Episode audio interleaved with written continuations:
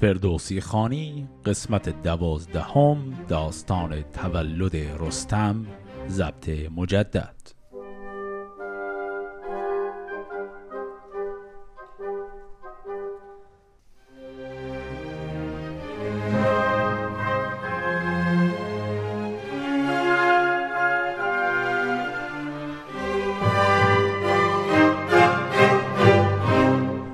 در انتهای قسمت قبل دیدیم که زال تونست تمام موانعی که بر علیه ازدواجش بود رو یکی یکی برداره و الان همه چیز آماده است برای ازدواج او با روداوه. حالا زال از دربار منوچهر می‌خواد برگرده خونه. برون رفت با فرخی زال زر ز گردان لشکر برآورده سر. نوندی برافکن نزدیک سام که برگشتم از شاه دلشاد کام. ابا خلعت خسروانی و تاج همان یاره و توق و هم تخت آج. چنان شاد شد زان سخن پهلوان که با پیر سر شد به نوی جوان. سواری به کابل برافگند زود به مهراب گفت آن کجا رفته بود. نوازیدن شهریار جهان و آن شادمانی که رفت از مهان. من اینک چو دستان بر من رسد گذاریم هر دو چنان چون سزد. فرستاده تازان به کاول رسید خروشی برآمد چنان چون سزید. چنان شاد شد شاه کاول ستان ز پیوند خورشید زاول ستان که گفتی همی جان برافشاندند ز هر جای رامشگران خواندند. خب پس دیدیم الان زال داره برمیگرده. یک نامرسانی رو فرستاد پیشا پیش بره. خبر این قضیه رو به سام بده. سام بسیار خوشحال شد. سام هم به نوبه خودش یک نامرسانی رو فرستاد به سمت کابل که به مهراب خبر بده که من منتظرم زال که بیاد دیگه هر دو با هم میایم اونجا. و الان خبر هم دیدیم به مهراب هم رسید. او هم خیلی خوشحال شد. حالا او هم بخواد همینجوری خبر رو به نفر بعدی بده که میشه همسرش. چو مهراب شد شاد و روشن روان لبش گشت خندان و دل شادمان گرانمای سیندخت را پیش خواند بسی چرب گفتار با او براند. بدو گفت که ای جفت فرخنده رای بیافروخت از رایت این تیر جای. به شاخی زدی دست کن در زمین بر او شهریاران کنند آفرین. چنان هم کجا ساختی از نخست به باید مرین را سرانجام جست. همه گنج پیش تو آراسته است اگر تخت و تاج است اگر خواسته است.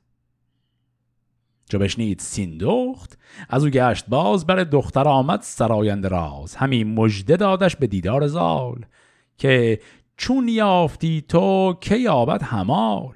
زن و مرد را از بلندی منش نیابد به گیتی ز کس سرزنش. سوی کام دل تیز بشتافتی کنون هرچه جستی همه یافتی.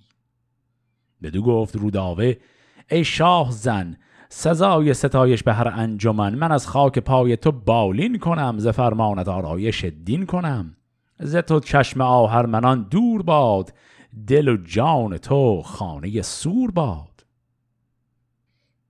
خب دیدیم این خبر همینطوری رفت تا رسید به خود روداوه. پس سیندخت هم شنید او هم خیلی خوشحال شد رفت این خبر خوب رو به دخترش داد. دخترش هم خیلی از این قضیه خوشحال شد. الان دیگه آمادن که مراسم عروسی رو شروع کنن. می‌خوان مهیا کنن همه لوازم رو که وقتی زال و سام بیان دیگه مراسم عقد عروسی برگزار شه. چو بشنید سیندخت گفتار اوی به دارایش کاخ بنهاد روی. بیاراست ایوان ها چون بهشت گلاب و می و مشک و انبر سرشت. بساتی بیافکند پیکر به زر. زبرجد بر او یافته سر به سر. دگر پیکرش در خوشاب بود که هر دانه ای قطره آب بود. یک ایوان همه تخت زرین نهاد به داین و آرایش چین نهاد. همه پیکرش گوهر آگنده بود میان گوهر نقش ها کنده بود. ز یاقوت مر تخت را پایه بود که تخت کیان بود و پرمایه بود. بیاراست روداوه را چون بهشت به خورشید بر جادویی ها نبشت نشستند در آن خانه زرنگار. کسی را بر او ندادند بار. همه کاولستان شد آراسته پر از رنگ و بوی و پر از خواسته. همه پشت پیلان بیاراستند به دیبای رومی و می خواستند. نشستند بر پیل رامشگران نهادند بر سرز زر افسران. پذیره شدن را بیاراستند. ز کابل پرستندگان خواستند. کجا برفشانند مشک و عبیر همان گسترانند خز و حریر. فشانند بر سر همی مشک و زر کنند از گلاب و زمی خاک تر. خب این ابیاتی که شنیدیم هم شرح همین آماده سازی این کاخ و کل این شهر کابل بود برای این عروسی بزرگ. در کل دیدیم که جزئیات همش درباره این بود که چه چیزهای گرانبهایی آماده کردن اینجا.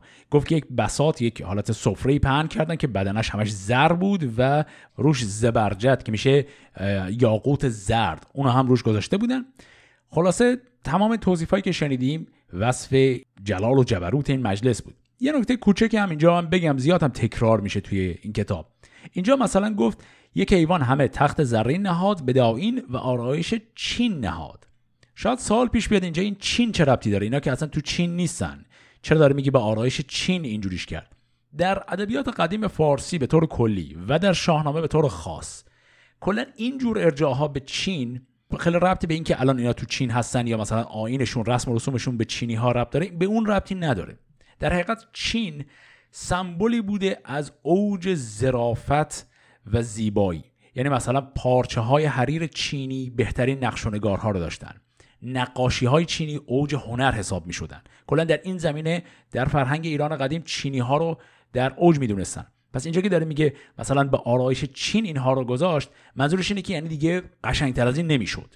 پس اینجور جاها اگر کلمه چین رو دیدیم همیشه منظور حالت کنایی داره فقط تعریفی است از زیبایی و ظرافت.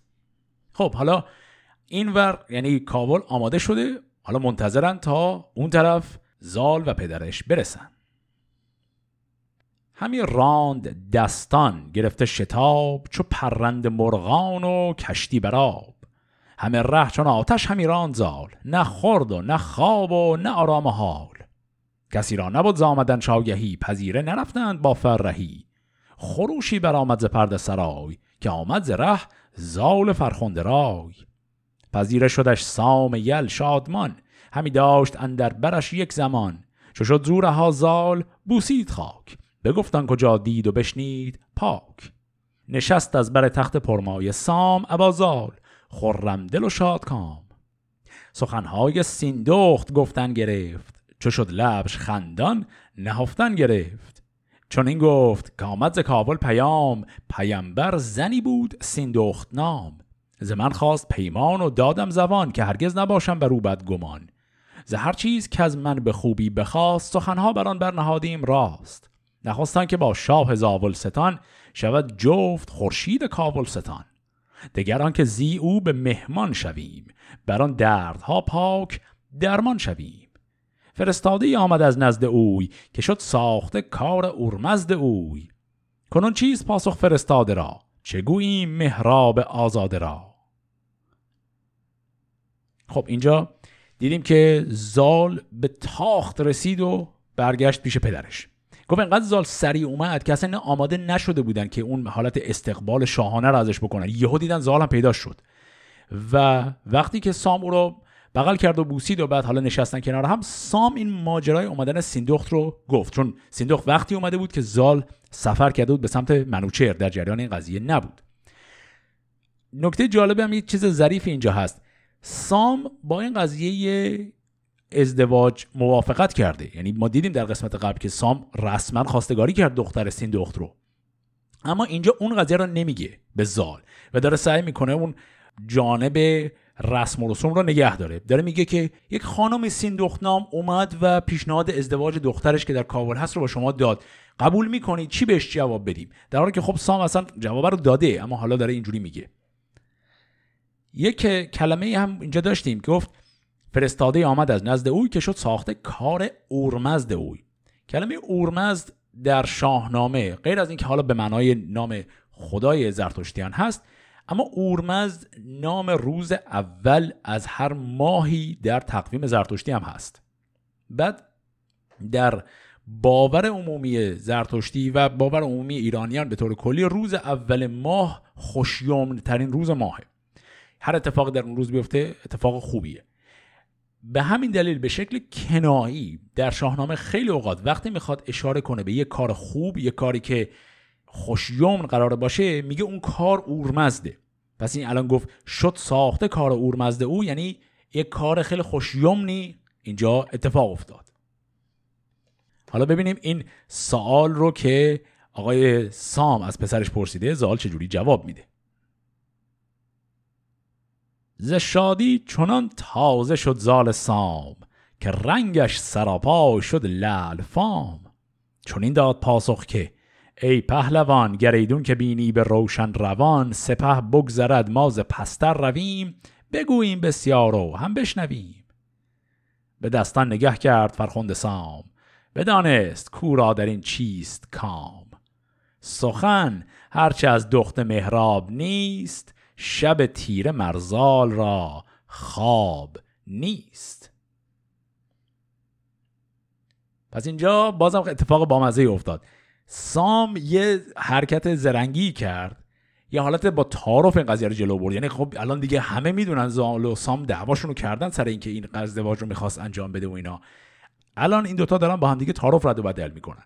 پدر گفت که حالا نظر چیه این اومده این خواستگاری خواسته بکنه این هدایا هم داده؟ نظرتو بگو. زال در جواب گفت که بریم به سمت اینها سپاه رو شما جلو بفرست من و شما کنتر از عقب بیایم و حرف زیاد داریم با هم بزنیم. صحبت زیاد داریم بکنیم. پس یه تعارف پدر کرد با حالت تعارف هم پسر جوابش رو داد.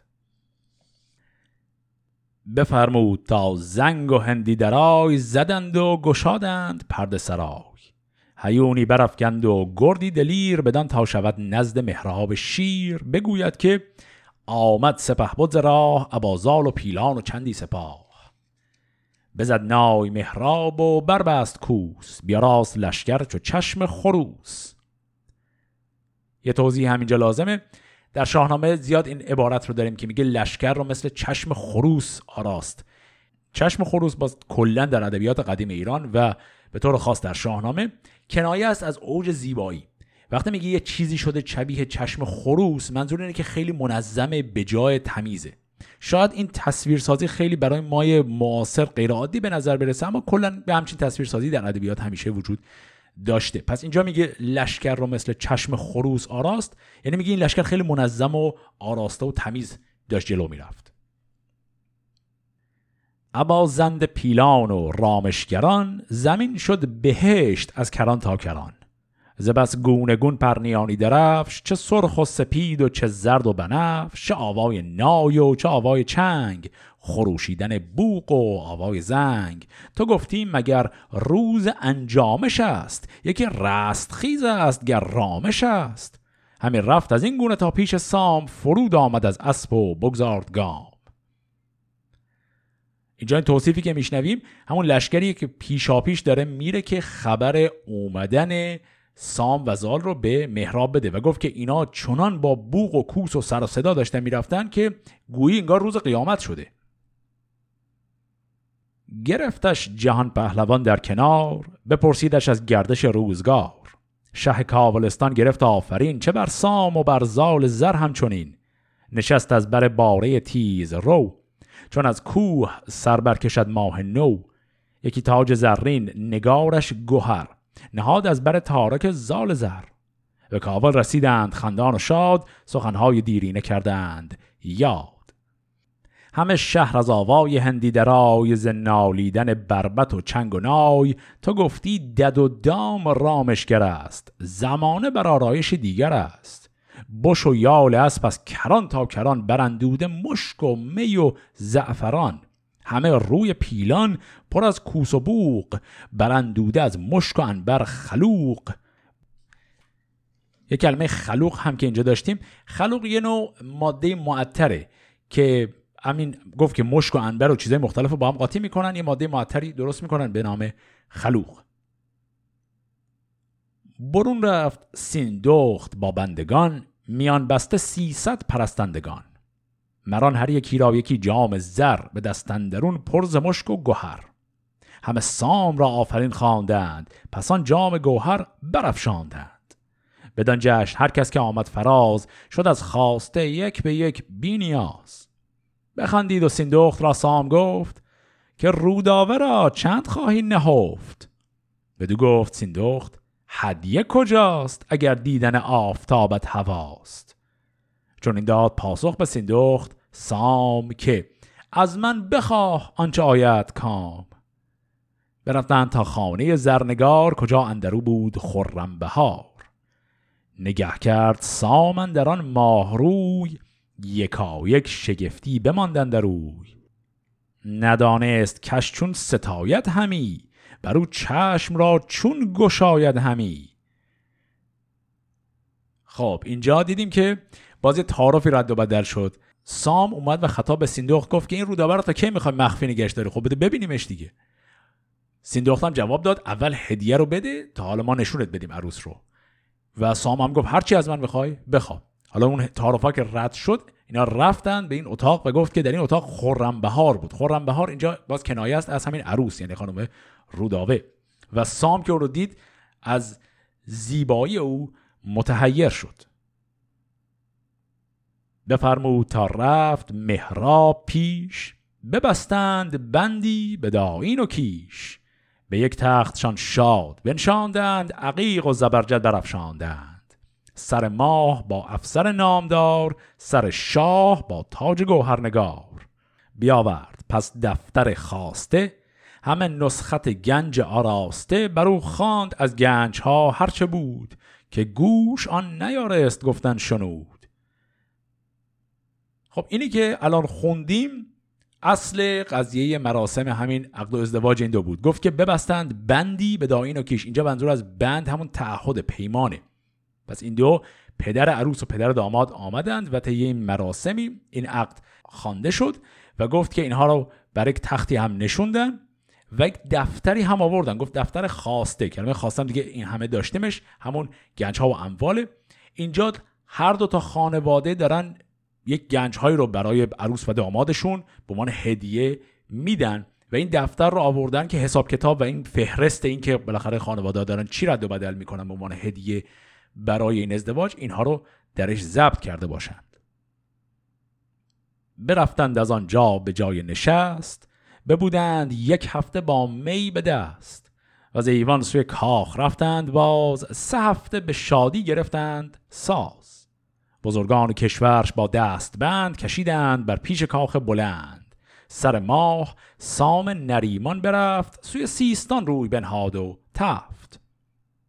زال و با لشکر و پیل و کوز زمانه رکیب ورا داد بوز خب پس اینها اول یک هفته توی همون کاخ تفریشونو رو کردن بعدش سه هفته رفتن یه ذره جای دیگه احتمالا باقی جایی. سه هفته هم اونجا تفریح کردن. یک ماه اینا مشغول همین تفریح جشن عروسی بودن. ماه که تمام شد سام اسبش رو سوار شد و برگشت به سمت سیستان. پس به عبارت داماد رو گذاشت خانه عروس. اما حالا اتفاقی که بعدش می‌خواد بیفته خانواده عروس بعد از این قضیه می‌خوان پاشن بیان منزل خانواده داماد. اینا همه به نظر می‌رسه رسم و رسومی بوده در ازدواج های شاهانه قدیم. اماری و پالان و هودج بساخت یکی مهد تا ماه را در نشاخت. این کلمه ها اماری و پالان و هودج اماری و هودج تقریبا یک چیزن. هر دو همون اتاقهایی رو میگن که معمولا میذاشتن روی شطور یا اسب تا یک زنی معمولا توشون بنشینه. پس گفت اماری و پالان و هودج بساخت. به عبارت یعنی تمام این بند و بسات لازم برای اینکه این خانواده عروس رو بردارن بیارن و همه رو ساختن تا عروس رو سوار این اماری کنن و بیان. چو سیندخت و مهراب و پیوند خیش سوی سیستان ره گرفتند پیش. برفتند شادان دل و خوشمنش پر از آفرین لب ز دهش. رسیدند پیروز در نیم روز چنان شاد و خندان و گیتی فروز. سپردان زمان پادشاهی به زال برون برد لشکر به فرخنده فال. سوی گرگ ساران شد و باختر درفش خجسته برافراخت سر. شوم گفت کان پادشاهی جداست دل و دیده با ما ندارند راست. بترسم از آشوب بدگوهران به ویژه ز گردان مازندران. بشد سام یک زخم و بنشست زال می و مجلس آراست و بفراخت یال. خب پس اینجا دیدیم وقتی که زال تازه داماد با خانواده عروس. پا شدن اومدن سیستان. اونجا طی مراسمی سام پادشاهی این منطقه سیستان رو به پسرش داد و بعدم خودش دوباره ساز کلاه جمع کرد که بره به جنگ. گم میره همون منطقه گرگساران و مازندران. اونجا دوباره به نظر می‌رسه آشوبی چیزی شده و میره به همون جنگی که از همون اول اونجا بود. پس اینجا الان کل این ازدواج داستانش تمام شد. زال نه تنها ازدواج کرد بلکه بلافاصله بعد از این ازدواج از مقام ولیعهدی منطقه زابلستان و سیستان به مقام پادشاهی و منطقه هم رسید. حالا وارد داستان بعدی میشیم که تولد فرزند همین زال و روداوه است.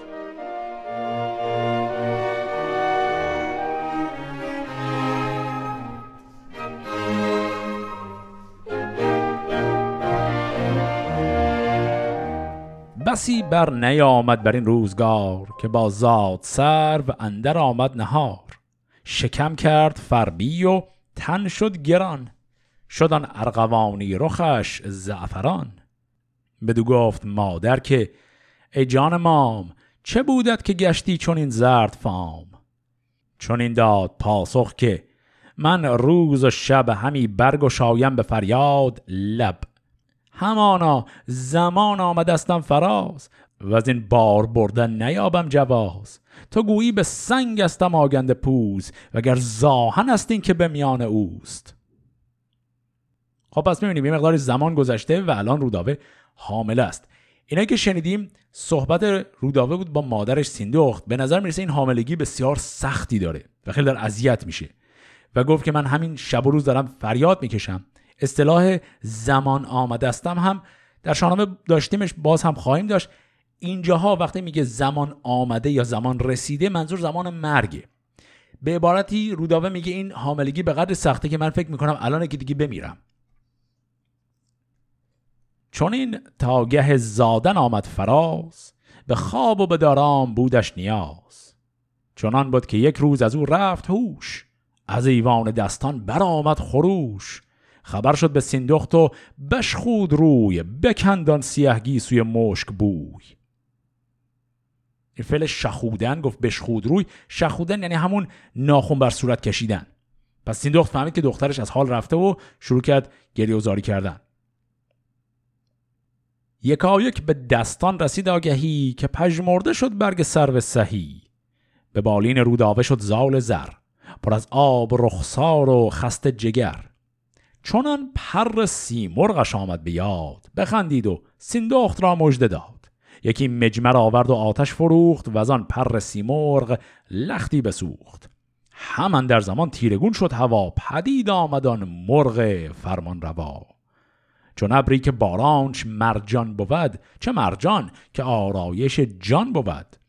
ستودش فراوان و بردش نماز. برو کرد زال آفرین دراز. چون این گفت بازال که این غم چراست؟ به چشم حزب رندرون نم چراست؟ که از این سرو سیمین بر ماه روی یکی شیر باشد تو را نامجوی که خاک پی او ببوسد هزبر نیارد به سر برگذشتنش ابر. و زاوای او چرم جنگی پلنگ شود چاک چاک و بخواید دو چنگ. هر آن گرد کاواز کوپال اوی ببیند بر و بازو و یال اوی. از آوای اوی اندر آید ز پای دل مرد جنگی براید ز جای. به جای خرد سام سنگی بود به خشمندرون شیر جنگی بود. به بالای سر و به نیروی پیل به داورد خشت افکند بر دو میل. نیاید بگی تیز راه زهش به فرمان دادار نیکی دهش. بیاوری که خنجری آبگون یکی مرد بینادل پرفسون. نخستین به می ماه را مست کن. ز دل بیم و اندیشه را پست کن. تا منگر که بینادل افسون کند به صندوق تا شیر بیرون کند. بکافت توهیگاه سر و سهی نباشد مرو راز درد آگهی و از آن پس بدوز آن کجا کرد چاک ز دل دور کن ترس و تیمار و باک. گیایی که گویمت با شیر و مشک بکوب و بکن هر سه در سایه خشک. بسای و بپالای بر خستگیش ببینی همان روز پیوستگیش. بر اون مال از آن پس یکی پر من خجسته بود سایه فر من. تو راز این سخن شاد باید بودن به پیش جهاندار باید شدن. که او دادت این خسروانی درخت که هر روز نو بشکفاند بخت. بدین کار دل هیچ غمگین مدار که شاخ برومندت آمد به بار. خب یک مروری بکنیم ببینیم چه اتفاقی اینجا افتاد. بعد از اینکه خانم رودابه از حال رفت وقت زایمانش شده یعنی دیگه سر نه ماهش شده و اصلا بیهوش شده. اینا نمی‌دونن چه کار کنن. میترسن که بمیره هم خودش هم بچه. اینجاست که زال یادش میاد که سیمرغ بهش یک پر داده بود. گفته بود این پر رو بذار روی آتیش تا من بیام کمکت. و به سیندوخ میگه نگران نباش من این کارو می‌کنم. گفت یک مجمر آوردم مجمری آتشدانه. آوردن و روی این پر رو سوزوند و دیدیم که سیمرغ هم اومد. سیمرغ در ابتدا که اومد یک حرفهایی زد. شروع کرد توصیف کردن این بچه‌ای که قرار به دنیا بیاد. گفت اصلا نگران نباش این بچه‌ای که به دنیا میاد یک پهلوان بسیار عظیمیه که آبروی تو و کشور رو نگه میداره و اصلا همه پهلوان ها قوی تره این صحبت ها رو که کرد بعدش گفت نیاید به گیتیز راه زهش. زهش یعنی همون زادن. میگه به عبارت این بچه با اون شیوه عادی نمیشه زاییدش. این شیوه خاص خودش رو می‌خواد. و بعد توضیح میده این شیوه چیه. گفت یک خنجر تیز بیار و یک مرد بینادل پروفسور یک آدمی که به حال متخصص این امره. و گفت اول با شراب همسرت رو مست کن که درد رو نفهمه. گفت بعدش تو نگاه نکن تو منگر. که اون بینادل گفت افسون کند. اون فرد رو بذار اون کارو بکنه تو نگاش نکن. چه کار کنه اون فرد؟ گفت با اون خنجر تیز توهیگاه شکم این سر رو یعنی همین خانم رودابه رو بشکافه و این بچه رو بکشه بیرون. و بعدم گفت اونجا رو بعدم گفت اونجایی که زخم کرده رو باز بدوزن بخیه بزنن. بعدم یه گیاهی بهش داد. گفت این گیاه رو با شیر و مشک هم بزن. بعد بذار تو سایه خوشه بعدش این مخلوط رو بسابش ساییدش رو بزن بر خستگی. خستگی یعنی همون زخم. یعنی اون زخمه که باز شده الان دوختیش. اینو بزن برش. بعد گفت ببینی همان روز پیوستگیش یعنی اون زخم همون روز خوب میشه جوش می‌خوره به عبارتی.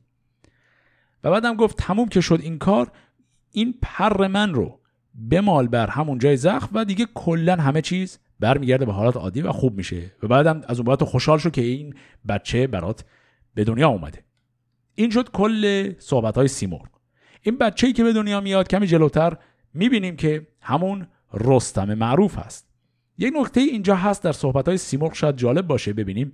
رستم جایگاهش در شاهنامه انقدر خاص و مهمه که قبل از به دنیا اومدنش ما سه دفعه توصیف پهلوانی های این بچه رو که هنوز اصلا به دنیا نیامده داشتیم. یعنی پیشگویی این که فرزند زال قرار انسان بسیار بزرگی بشه و خیلی نقش اساسی داره در کتاب این پیشگویی سه بار اومد. یه بار وقتی که سام رفت بخترشناسا گفت که تاله این ازدواج رو ببینید. اونا گفتن فرزندی به دنیا میاد که چه ها می‌کنه و الی آخر. یه بار دیگه عین این قضیه رو منوچهر دوباره به طالب بینا گفت بکنن. اونا هم عین همین جواب رو دادن و الان هم می‌بینیم که قبل از این به دنیا آمدن بچه سیمرغ هم همین حرفا رو زد. اینکه سه بار این اتفاق افتاد. در شاهنامه کامل میشه گفت یگان است. هیچ شخصیت دیگه ای نداریم که قبل از به دنیا آمدنش توصیف اهمیت حضورش سه بار تکرار شه. پس اینجا الان ما یک نمایی داریم می‌بینیم از جایگاه خاصی که رستم در شاهنامه داره. خب حالا بریم جلو و این تولد رو ببینیم. بگفت و یکی پر ز بازو بکند فکند و به پرواز بر شد بلند. بشد زال و آن پر او برگرفت برفت و بکردان چه گفت. ای شگفت بدان کار نظاره بود یک جهان همه دیده پرخون و خسته روان. فرو ریخت از میژه سندخت خون که کودک ز پهلو که یاید برون. بیامده که موبدی چرب دست مران ماه رخ را به می کرد مست. بکافید بیرنج پهلوی ماه بتابید مر بچه را سرز راه. چنان بیگزندش برون آورید که کس در جهان آن شگفتی ندید. یکی بچه بود چون گوی شیر فش به بالا و بلند و به دیدار گش. شگفتن در او مانده بود مرد و زن که نشنید کس بچه پیلتن. شبان روز مادر ز می خفته بود ز می خفته و دل ز خوش رفته بود. همان درزگاهش فرو دوختند به دارو همه درز بسپوختند. چون از خواب بیدار شد سرو به سیندخت بکشاد لب بر سخن. بر او زر و گوهر برافشاندند ابر کردگار آفرین خواندند. مران بچه را پیش او تاختند به سان سپهری برافراختند. بخندید از آن بچه سرو سهی بدیدن در او فر شاهنشهی. برستم به گفتا غم آمد به سر. نهادند رستمش نام پسر. خب اینایی که خوندیم هم شرح این تولد بود. چند تا نکته هم اینجا داره که بهشون برسیم. یکی اینکه اول دیدیم که وقتی این شرح رو داد زال که چون این کاری باید بکنیم سیمرغ گفته اینطوریه سیندخت اولش پریشون شد که آخه یعنی چی؟ بچه رو از پهلوی شکم زن بکشیم بیرون. همچین کاری نداریم ما. این همون کاری که امروزه در علم پزشکی معاصر انجامش میدن بهش میگیم عمل سزارین. که من هم شنیدم در زبان فارسی معاصر چند نفر این پیشنهاد رو کرده بودن که معادل فارسی برای کلمه سزارین رو بذارن مثلا رستمینه یا رستمگون یا چیزهای از این قبیل. تا اونجایی که من می‌دونم این مثلا عمل رستمینه به عنوان معادل سزارین پیشنهاد رسمی فرنگستان ادب فارسی نیست. صرفا اشخاص خوشذوقی در ایران این پیشنهاد رو دادن که حالا پیشنهاد جالبیه. اما حالا اون قضیه به کنار. اینجا زال دقیقا همون کاری رو که سیمرغ گفته بود کردن و این بچه رو آوردن بیرون و مادر این بچه هم کامل سالم موند هیچ مشکلی نداشت. و در نهایت هم یه بیت داشتیم که برای توصیف نامگذاری این بچه بود. کلمه رستم اصلا معنیش چیه؟ معنی کلمه رستم از دو بخش رست و تهم اومده. یعنی دوتا که به هم چسبیدن. رست و تهم میشن. رستم. رست از همون فعل رستن میاد. یعنی رشد کردن بزرگ شدن. تهم یعنی کسی که تن و بدن بزرگی داره یا بزرگ جسته. پس رست تهم یعنی کسی که در رشد کردن به اوج بزرگی تن و جسته می‌رسه. این میشه معنای کلمه رستم. یه کلمه دیگری هم در شاهنامه داریم که جلوتر خواهیم دید. به عنوان نام دیگری برای همین آقای رستم به کار میره. اون هم کلمه تهمتن هست. معمولا واژه تهمتن به عنوان لقب رستم هست. تهمتن هم معنیش دقیقا همون معنی رستمه. چون دو تا تکه است تهم یا تهم به اضافه تن یعنی کسی که بدن تهمی داره بدن بسیار بزرگ و عظیمی داره پس معنی این کلمه اصلا در اینه. اما اینجا یه بیتی داریم که سر اینکه این بیت اصیل هست یعنی مال خود فردوسی هست یا نه بحثه. این بیت همین بود که گفت برستم. به گفتا غم آمد به سر نهادند رستم نام پسر. ادعایی که پشت این بیت هست باز همون بازیگوشی رو داره که بعضا در شاهنامه دیدیم. یعنی یه کلمه ای براش یه ریشه من آوردی می‌سازن. اینجا یه ریشه من آوردی برای اسم رستم ساخته شده که ربطی به اسم واقعی رستم نداره. اونم این که گفتن مادر رستم روداوه چون خیلی درد زایمان شدید داشت وقتی این بچه رو پیشش آوردن گفت برستم رها شدم راحت شدم. و بعد به خاطر اینکه این گفت برستم اسم بچه رو گذاشتن رستم. دلیل اینکه شک وجود داره در اصالت این بیت اینه که کمی جلوتر هم خواهیم دید. فردوسی کلمه رستم رو در معنی درستش به کار می‌بره یعنی همون رست به اضافه تهم پس به احتمال زیاد فردوسی از معنی واقعی این کلمه آگاه بوده. پس احتمالا نیازی نداشته معنی من در آوردی براش بسازه. این به هر حال یک حدسه. مطمئن نیستیم این بیت مال فردوسی هست یا نه. بهش می‌خوره مال فردوسی نباشه. ولی خب حالا به حال اینم یه بیتیه که در متن ذکر شده. حالا که این بچه به دنیا اومده یه کار خیلی عجیب غریبی می‌خوام بکنن. همونطور که الان می‌دونیم سام پدر بزرگ این بچه در میدان جنگ در منطقه مازندران دور از این بچه. اینا می‌خوان خبر این که این بچه پهلوانزاده بزرگ که به دنیا آمده این خبر خوش رو به این پدر بزرگ بدن. و کاری که می‌کنن جوری که این خبر رو می‌خوان برسونن خیلی عجیب و غریب هست. ببینیم چه کار می‌کنند. یکی کودکی دوختند از حریر به بالای آن شیر ناخورده شیر. درون اندر موی سمور به رخ برنگاریده ناهید هور به بازوش بر های دلیر به چنگندرش داده چنگال شیر. به زیر کشندر نگار سنان به یک دست کوپال و دیگر انان نشاندنش آنگه بر اسب سمند به گرداگرش چاکران نیز چند. حیون تگاور برانگیختند به فرمان بران بر درم ریختند. مران صورت رستم گرزدار ببردند نزدیک سام سوار. یکی جشن کردند در گلستان ز زاولستان تا به کاولستان همه دشت پر باده و نای بود به هر کنج صد مجلس آرای بود. به کاول درون گشت مهراب شاد به مژده به درویش دینار داد. به زاولستان از کران تا کران نشسته به هر جای رامشگران. نبود مهتر از کهتران برفزود نشسته چنانچون بود تار و پود. پسان پیکر رستم شیرخوار ببردند نزدیک سام سوار. ابر سام یل موی بر پای خواست مرا ماند این پرنیان؟ گفت راست. اگر نیم از این پیکر آید تنش سرش ابر ساید زمین دامنش. و از آن پس فرستاده را پیش خواست درم ریخت تا با سرش گشت راست. خب این چیز عجیب غریبی که گفتم به توضیح هم بدم. مثلا چیکار کردن اینا؟ اینا یه عروسکی درست کردن بر اساس شکل و شمایل رستم. گفت این عروسک رو از حریر دوختند بعد گفت به بالای آن شیر ناخورده شید به بالای او یعنی به قد و قامت او. یعنی به عبارتی هم قد خود این رستم نوزاد یه عروسکی درست کردن.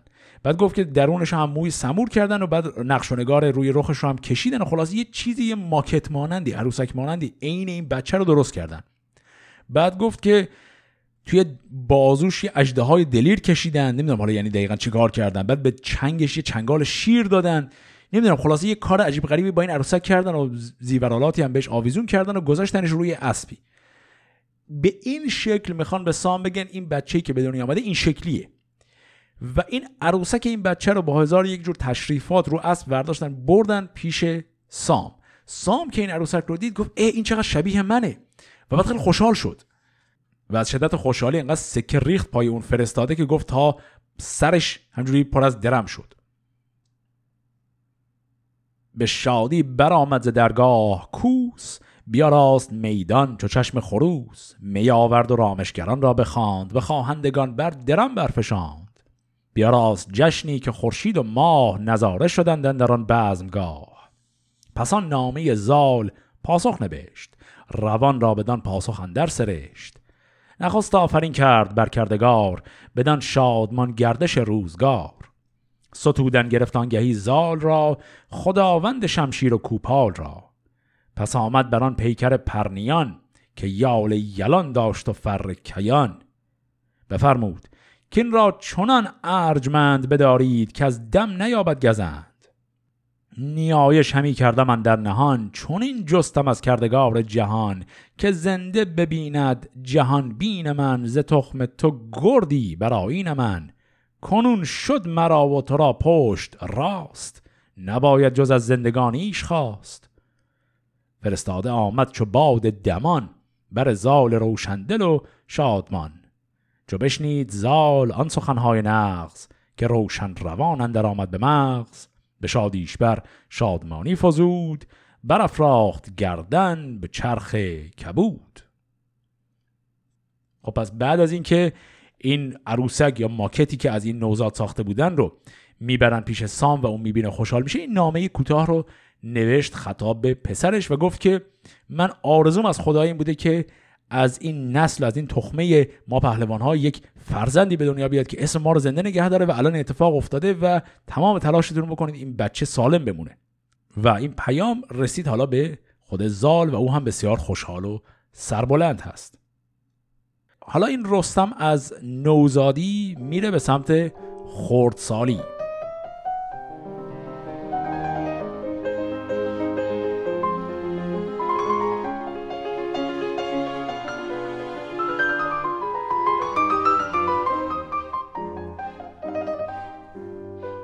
همی گشت از این گونه بر سر جهان برهنه شدن روزگار نهان. برستم همی داد ده دایه شیر. که نیروی مرد است سرمایه شیر. چون از شیر آمد سوی خوردنی شد از ماز و از گوشت با برتنی. بودی پنج مرده مرو را خورش بماندند مردم از آن پرورش. چو رستم به پیمود بالای هشت به سان یکی سرو آزاد گشت. چنان شد که رخشان ستاره بود جهان بر ستاره نظاره بود. تو گفتی که سام یلستی به جای به بالا و دیدار و فرهنگ و رای. چون آگاهی آمد به سام دلیر که شد پور دستان همانند شیر کس در جهان کودک نارسید بدان شیر مردی و گردی ندید. به جنبید مرسام را دل جای به دیدار آن کودک آمد رای. سپه را به سالار لشکر سپرد برفت و جهان دیدگان را ببرد. چو مهرش سوی پور دستان کشید سپه را سوی زاولستان کشید. چو زالاگهی یافت بربست کوس. ز لشکر زمین گشت چون آبنوس. خود و گرد مهراب کاول خدای پذیر شدن را نهادند رای. بزد مهره در جام و برخواست او برآمد ز هر دو سپه دار و رف خب اینجا فهمیدیم که این رستم از نوزادی به خردسالی همجور رسید و الان سنش رسیده به هشت سال و گفت که این وقت نوزاد بود ده تا دایه شیرش می‌دادن یه دایه کم بود براش. وقتی هم که از شیر گرفتنش و غذای جامد بهش دادن گفت که این بنزه پنج تا مرد غذا می‌خورد. خلاصه که این الان رسیده به یک سنی که قد و قامت پهلوانی از خودش نشون داده و سام هم دیگه دلش تنگ شده. منطقه مازندران رو گفت سپرد به سالار لشکر و خودش پاشد اومد. و الان دیدیم که مهراب و زال می‌خوان برن برای استقبال از اون. یه اصطلاحی هم اینجا داشت گفت بزد مهره در جام و برخواست اف. این اشاره داره به یک نوع آلت موسیقی جنگی. مهره در جام زدن تو اینجا ربطی به اون جام مثلا شراب نداره. یک چیزی مثل یک جور زنگه. این مهره در جام زدن یه جور صدای یک زنگ خاص رو در آوردن برای حرکت کردن یک لشکر. این همون لشکر رو داره میگه که الان مهراب و زال آماده کردن که برن برای استقبال از سام. یکی لشکری کوه تا کوه مرد زمین قیرگون و هوا لاجورد. خروشیدن تازی اسپان و پیل همی رفت آواز تا پنج میل. یکی زنده پیلی بیا راستند بر او تخت زرین بپیراستند. نشست از بر تخت رستحم زال. ابا قد چون سر و با کتف و یال. اینجا همون بیتی که من گفتم می‌تونه نشون بده که فردوسی از معنی واقعی نام رستم آگاه بوده. چون تلفظ این اسم رو اینجا گذاشت رستهم پس اون تهم به اضافه رست اینجا معلوم میشه. به همین دلیل حدس می‌زنیم که فردوسی نیازی نداشت یه معنای بی ربط و من آوردی برای نام رستم از خودش بسازه چون معنی واقعیش رو به نظر می‌رسه در جریان بوده. حالا به هر حال اونم چیزی که درش بحث هست. خلاصه قضیه اینه که الان رستم خردسال رو گذاشتن روی فیلی و همراه این لشکر دارن می‌برن که پدر بزرگش رو برای اولین بار ببینه. به سربرش تاج و کمر بر میان سپر پیش و در دست گرز گران. چون از دور سام یل آمد پدید سپه بر دروی رده برکشید. فرود آمد از اسب مهراب و زال جوانان و گردان بسیار سال. یکایک نهادند سر بر زمین ابر سام یل خواندند آفرین. چو گل چهره سام یل بشکفید چو بر پیل بر بچه شیر دید. چنان همش بر پیل پیش آورید نگه کرد تا تاج و تختش بدید. یکی آفرین کرد سام دلیر که تهما هزب را بزی شاد و دیر. ببوسید رستهم تخت ای شگفت نیا را یکی نو ستایش گرفت که ای پهلوان جهان شاد باش. چو شاخ تو امن تو بنیاد باش. یکی بنده ام نام ور سام را نشایم خور و خواب آرام را. همه پشت زین خواهم و در و خود همه تیر ناوک فرستم درود. به چهره تو ماند همی چهره ام چنان تو باشد مگر زهره ام. و آن پس فرود آمد از پیل مست سپهدار بگرفت دستش به دست همی بر سر و چشم او داد بوس فرو ماند بر جای پیلان و کوس به گورابه اندر نهادند روی همه راه شادان و با گفتگوی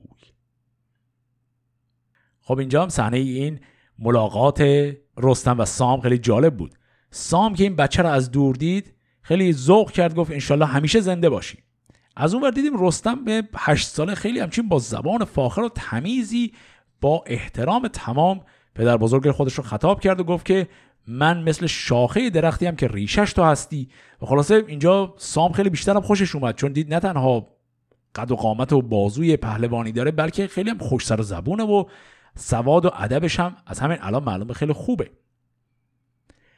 اینجا به کلمه بعدش داشتیم این تا همدیگر رو که در آغوش گرفتن گفت که رفتن به سمت گورابه. این منطقه گورابه یا گورابد اسم یه منطقه در نزدیکی همون زابلستان که حالا اینا دارن میرن اونجا برای تفریح و اقامت.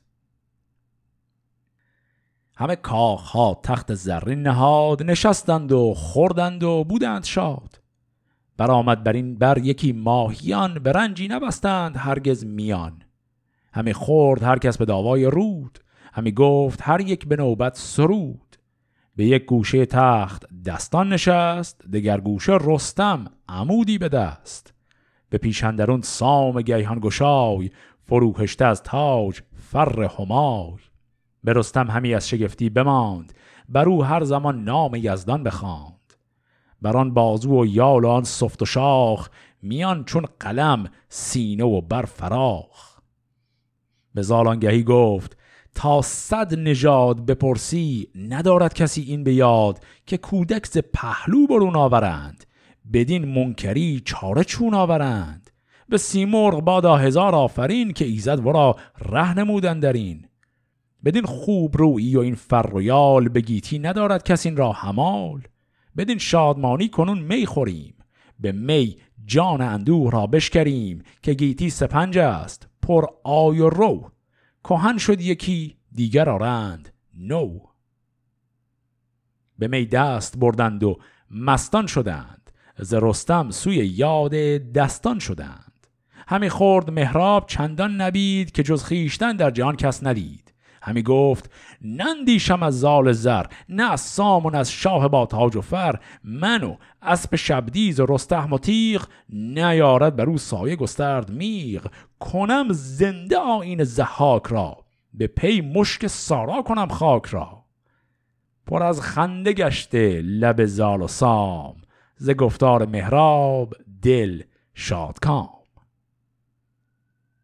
خب اینجا هم یک اتفاق باز خیلی جالبی افتاد. الان اینا رفتن در همون منطقه گورابد اونجا خیمه زدند و دارن تفریح می‌کنند. یه یک ماه اونجا همجوری در حال استراحت و تفریح هم بعد صحبت کل این ماجراها که شد که اینو به چه شکل خاصی به دنیا آوردنش سام هم گفت خیلی چیز عجیبیه. ما صد تا نجات بریم عقبتر. هم چیز اصلا ما نشنیده بودیم که شکم یک زن رو از پهلو بشکافن و بچه رو بیارن بیرون. خلاصه این صحبت ها رو که کردن بعد همجور در حال میگساری مهراب که میشه اون یه پدر بزرگ دیگه این رستم انقدر گفت مست شده که دیگه حواسش سر جاش نیست و گفت جز خیشتن در جهان کس ندید. دیگه غرورش هم زده بالا و از شدت خوشحالی و غرور داره میگه منی که چونین نوی یعنی همین رستم رو دارم منو اسب و همین رستم به تنهایی کل دنیا رو می‌گیریم و این رسم و رسوم زحاک و ما دوباره زنده می‌کنیم. و اینا رو که گفت بعد آدم فکر می‌کنه ای وای چه چیز خطرناکی گفته. ولی پشت سرش دیدیم که زال و سام قاه قاه دارن میخندن این قضیه. این خیلی ممکنه موقعیت عجیبی به نظر برسه و واقعا موقعیت عجیبیه. چون که یک چیز خیلی جالبی درباره موقعیت رستم در شاهنامه رو برای ما می‌خواد به این شکل بامزه نشون بده. رستم محصول یک ازدواج خیلی عجیب و غریبه. همونطور که دیدیم از یک طرف می‌رسه به بزرگترین پهلوان دربار منوچهر و از طرف دیگه می‌رسه به نواده زحاک. یه تناقض عجیب و جالبی در همین نژاد رستم الان وجود داره که اینجا به این شکل حالت غیر عادی و بانمک یعنی به ظاهر قرار نیست بانمک باشه اما داستان جوری میگتش انگار همه شوخیه. به این شکل این بیان شد این تناقض عجیب. و این اون چیزیه که کلا ما در شخصیت رستم خواهیم دید. رستم نه تنها بزرگترین پهلوان کتاب شاهنامه از حیث هیکل و توانایی های جسمانی بزرگترین و قویترین هست بلکه کلا یکی از جالبترین شخصیت های این کتاب هم هست و دلیل جالب بودنش رفتارهای عجیب غریبی که داره. حالا به مرور زمان داستانهای رستم رو یکی یکی خواهیم دید اما رستم کلا همیشه با وجود اینکه در طرف خیر ماجرا میسته اما الزاما فرد خیر و خوبی هم همیشه نیست. میشه گفت به عبارت امروزی یه رگه شیطانی همیشه در رفتار و وجودش هست. و شیطنت های عجیب و غریب هم زیاد می‌کنه. این کارهای عجیب غریبی که رستم می‌کنه در کتاب یکی از دلایل اصلی جذابیت همیشگی این شخصیته. چون خیلی آدم غیر قابل پیش بینیه همیشه می‌دونیم که در طرف خوب داستان هست اما انقدر کاراش قابل درک نیست. بعضی وقتا یهو از کوره در میره بعضی وقتا دروغ میگه بعضی وقتا یهو یه کاری می‌کنه که آدم اصلا انتظارش رو نداره. و همه اینها به جذابیت این شخصیت خیلی کمک می‌کنه. خب حالا این جشن و سروری که اینها داشتن در این منطقه به پایان می‌رسه و سام با این پسر می‌خواد خداحافظی بکنه. سر ماه نو هرمز مهر ماه بشد سام و بر تخت بگزید راه. چون این گفت مرزال را که پسر نگر تا نباشی جز از دادگر. به فرمان شاهان دلاراسته خرد را گزین کرده بر خواسته. همه سال بسته دو دست از بدی همه روز جسته ره ایزدی. چون دان که بر کس نماند جهان یکی بایدت آشکار و نهان. بر این پند من باش و مگذر از این جز از بر ره راست مسپر زمین. که من در دل ایدون گمانم همی که آمد به تنگی زمانم همی. دو فرزند را کرد پدرود و گفت که این پندها را نشاید نهفت. برآمد ز درگاه زخم درای ز پیلان خروشیدن کرنای. سپه بود سوی باختر کرد روی زبان گرم گوی و دل آزرنجوی برفتند با اود و فرزند اوی پر از آب رخ دل پر از پند اوی. سه منزل برفتند و گشتند باز کشیدن سپه بود به راه دراز. دیدیم که بعد از که یک ماه گذشت اینا تفریح رو که کردن دوباره سام گفت بر تخت بگزید راه. یعنی ترجیح داد که راه رو بره به که برگرده بر تخت پادشاهی و برگشت به همون منطقه برای ادامه اون جنگ. و اینجا یک نصیحت هایی کرد هر دو فرزند. منظور دو فرزند هم زاله و هم رستم. نصیحتاش کلا بر پایه عدالت صداقت دوری از آز و طمع. صحبت های از این قبیل بود اما یه چیز مهم اون آخرش بود. همه صحبت رو که کرد گفت من در دل ایدون گمانم همی که آمد به تنگی زمانم همی. میگه من به دلم افتاده که دیگه وقت مردن من رسیده. پس این صحبت هایی که الان سام کرد در ذهن خود سام وصیت آخرش بود به فرزند و نوش. گفت دیگه من دارم میمیرم. این صحبت ها رو کرد و دیگه رفت. بعدم دیدیم که همه اینها به اندازه سه منزل همجوری با اون رفتند برای بدرقش و بعدم دیگه خودشون برگشتند به خونشون اینجا داستان تولد و کودکی رستم هم به پایان می‌رسه. حالا می‌خوایم برگردیم سر یک ماجرای مهمتری. اون هم کل ماجرای پادشاهیه. پادشاهی منوچهر الان در جریان کل این اتفاقات در دوران شاهی منوچهر میفته اما پادشاهی منوچهر هم دیگه الان می‌خواد به پایان خودش برسه و منوچهر پادشاهی رو به پسرش می‌خواد بده.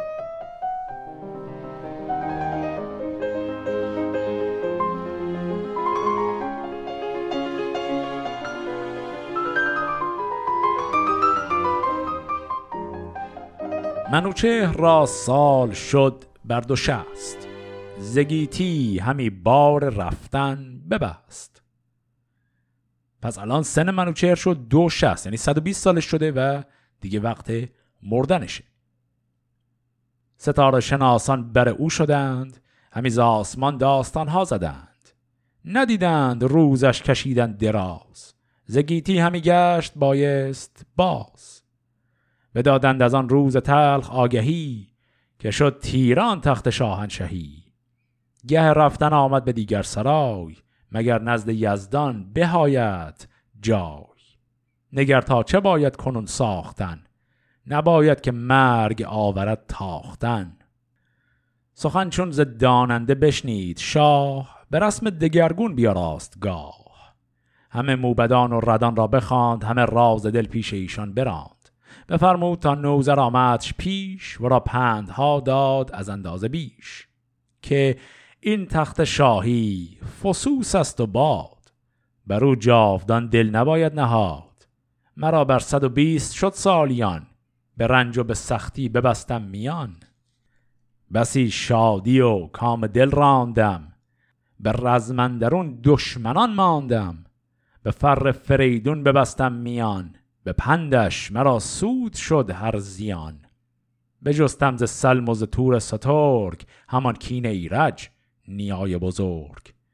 جهان ویژه کردم ز پتیاره ها بسی شهر کردم بسی باره ها چنانم که گویی ندیدم جهان شمار گذشته شدن در نهان. نیرزد همی زندگانی به مرگ درختی که زهر آورد بار و برگ. از آن پس که بردم بسی درد و رنج سپردم تو را تخت شاهی و گنج. چنان چون فریدون مرا داده بود تو را دادم این تاج شاه آزمود.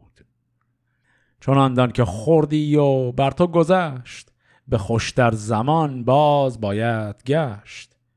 نشانی که ماند همی از تو باز براید بر او روزگاری دراز.